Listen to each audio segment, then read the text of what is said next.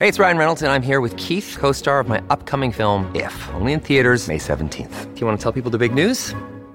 All right, I'll do it. Sign up now and you'll get unlimited for $15 a month in six months of Paramount Plus Essential Plan on us. Mintmobile.com slash switch. Upfront payment of $45 equivalent to $15 per month. Unlimited over 40 gigabytes per month. Face lower speeds. Videos at 480p. Active Mint customers by 531.24 get six months of Paramount Plus Essential Plan. Auto renews after six months. Offer ends May 31st, 2024. Separate Paramount Plus registration required. Terms and conditions apply if rated PG. It's Tyre Power's Big Footy Final Sale. To kick things off, you can get the power to buy three and get one free on selected Toyo passenger car and SUV tyres. Tyre Power's Big Footy Final Sale can't last. Visit tyrepower.com.au now. Welcome back into the Enterprise Canterbury Sports Corner. The panel, proudly sponsored by Melray Electric, putting the spark into Canterbury Rugby, or rather this week, uh, Canterbury Rugby League. Joining us, uh, NZRL historian, um, proud Cantabrian as well, Will Evans joins the show. G'day, Will. How you getting on, mate? Any snow down your way, mate? Uh, not quite, mate. There was a few flurries around the region, but uh, yeah, missed out unfortunately. It's a bit further south, they uh, got a, a fair dump. Nah, no good. Um, it's probably not the kind of thing you want to see in your backyard in October, to be fair. Um, we'll get on to Yeah. the Rugby League World Cup in a minute's time, but uh, just quickly, the Bulls lost the grand final um, against Akarana. I still haven't quite wrapped my head around what actual region that encompasses, um, but a gutsy, a gutsy season and a gutsy final for the Bulls, wasn't it? Yeah, it was. I think you know, have, not having played the Auckland uh, opposition for a few years, we were a little bit unsure about how the Bulls would go, and, and obviously a couple of upset losses for the Bulls against teams we were expected to beat last year. Um, so it was a great bounce back under the, in their first campaign under Jed Laurie. Uh, beat counties, that was obviously the, the big result for them, got them through to the final. Um, unfortunately, outclassed by the Falcons, a very strong, experienced lineup. Um, terrible conditions up there in North Harbour for the final as well, and, and the Falcons handled them brilliantly. It has to be said. Um, yeah, I think I'll take a lot out of it, the Bulls, and, and a lot to build on. Plenty of young guys that uh, haven't played a lot at this sort of level, and, and obviously some of our more experienced players, Daniel Hartley, uh, co-captain Daniel, uh, Danny um, Samueli uh, Latu was absolutely fantastic as well throughout the campaign. So heaps to build on. Yeah, absolutely. Just just sticking with the Bulls for a minute. The travel, as you mentioned, a couple of years they haven't really done it. They've sort of played uh, the local, or I don't know if you could call them local, but the other South Island teams. The same thing's sort of been happening up here in the North Island, but a little easier for the Auckland comp with so many teams. How hard is the travel for, for a team like the Bulls? Because these guys have also got Yeah. jobs to contend with, don't they?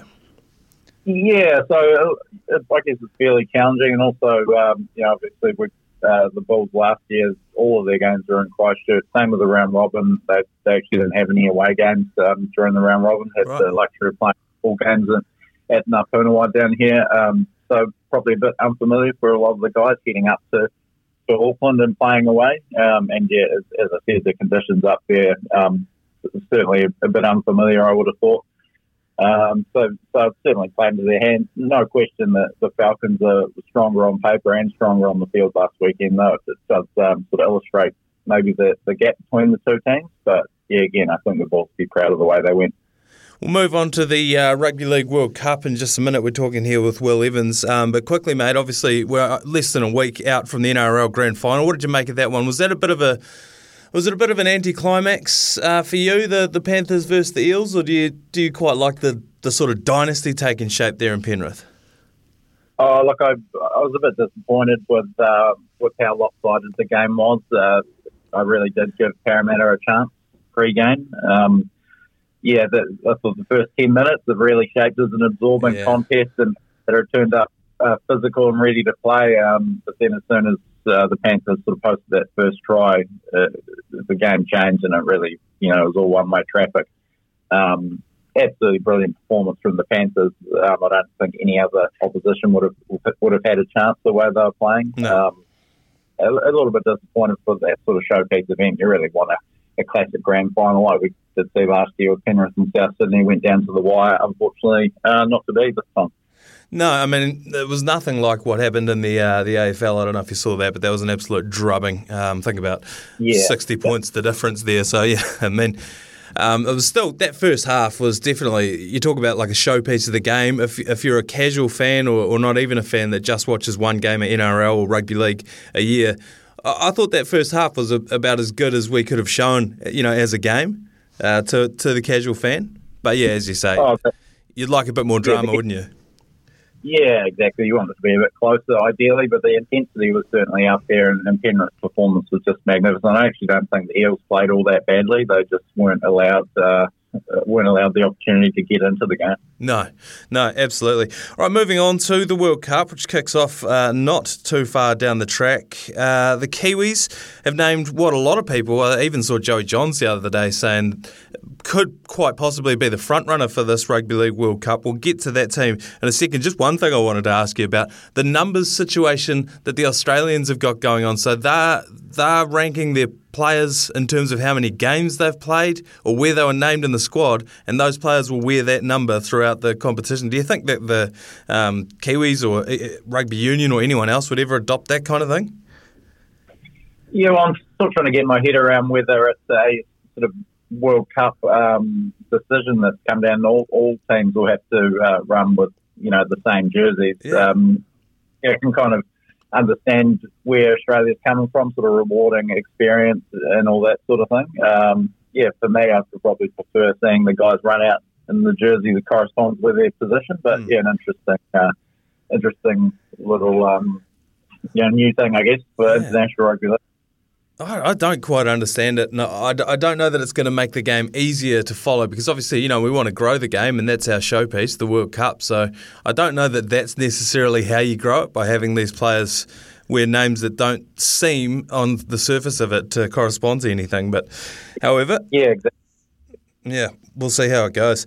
Uh, Griffin Neame Jordan Riki. I understand they both came through the Canterbury Rugby League system. They were named in the wider squad for the uh, for the Kiwis for this Rugby League World Cup, but unfortunately, alongside Shaun Johnson, I believe, uh, were last minute omissions. A little bit disappointing from them, but I suppose it does show the sort of strength of uh, South Island Rugby League, doesn't it? Yeah, absolutely. I, I, I think the, the depth is outstanding, particularly in the forwards. Um, it's just unfortunate for, for Griffin, in particular, had an outstanding season for the Cowboys, finished in the top four. Jordan Riki, again, really good for the Broncos. Uh, but just so, so much back row competition. I think Scott Sorensen, another the Mm. Kiwi rookie at Penrith, winning a grand final, being on that stage um, and scoring a try, probably helped him get uh, spot ahead of those guys. But, but the, the forward depth in the Kiwi squad is absolutely outstanding. I'm sure Griffin and uh, Jordan will get their opportunities in the future. Yeah, absolutely. As I said before, quite a strong uh, squad named for the World Cup, but quite strong squads across the board. Uh, a lot of players, that we're talking about at Origin time, there's a lot of players who are, you know, declaring for Tonga, Samoa to represent their heritage. Uh, I believe Luke Keary's playing for Ireland, Scotland. Um, Ireland, yeah. Ireland, yeah, exactly. Uh, so I, I kind of feel like this is as even a field as we've seen in a, a rugby league World Cup. You've obviously still got your Jamaicas, um, your Lebanons, etc., uh, who you know probably won't be as strong as the rest of those squads. But who do you think is the uh, the front runner at the moment for this World Cup? Oh, like I think the New Zealand and Australia are the two heavyweights, obviously, but Mm. just the way the rankings have worked out, they're going to clash in uh, in one semi final almost certainly, um, unless the, the Kiwis trip up against Fiji in the quarter final again, like they did in, in 2017. But I don't see it happening this time. But on the other side of the draw, uh, Samoa is uh, in England's pool. That's a huge opener. Um, whoever wins that game likely to finish top of the group um, and and they're on a semi-final collision course with uh, with Tonga, or, po- or potentially Papua New Guinea. can't be counted out. They're um, punch above their weight at, at international level, but yeah, a lot of lot of um, even Origin talent and uh, ex New Zealand talent in the Samoa and Tongan teams. Very real possibility we could see them um, clash in a semi-final and, a, and for a spot in the final if um, particularly if Samoa can upset England in the opener. And yeah, in England Tonga quarter final is a very real possibility. So really fascinating on that side of the draw. Probably not too many exciting games on the New Zealand Australia uh, side of the fence until you get to that semi. But uh, it's going to be a great tournament for So, sure. you- so you're telling me you're not setting an alarm, an alarm to get up to watch Ireland take on Jamaica at the uh, Rugby League World Cup?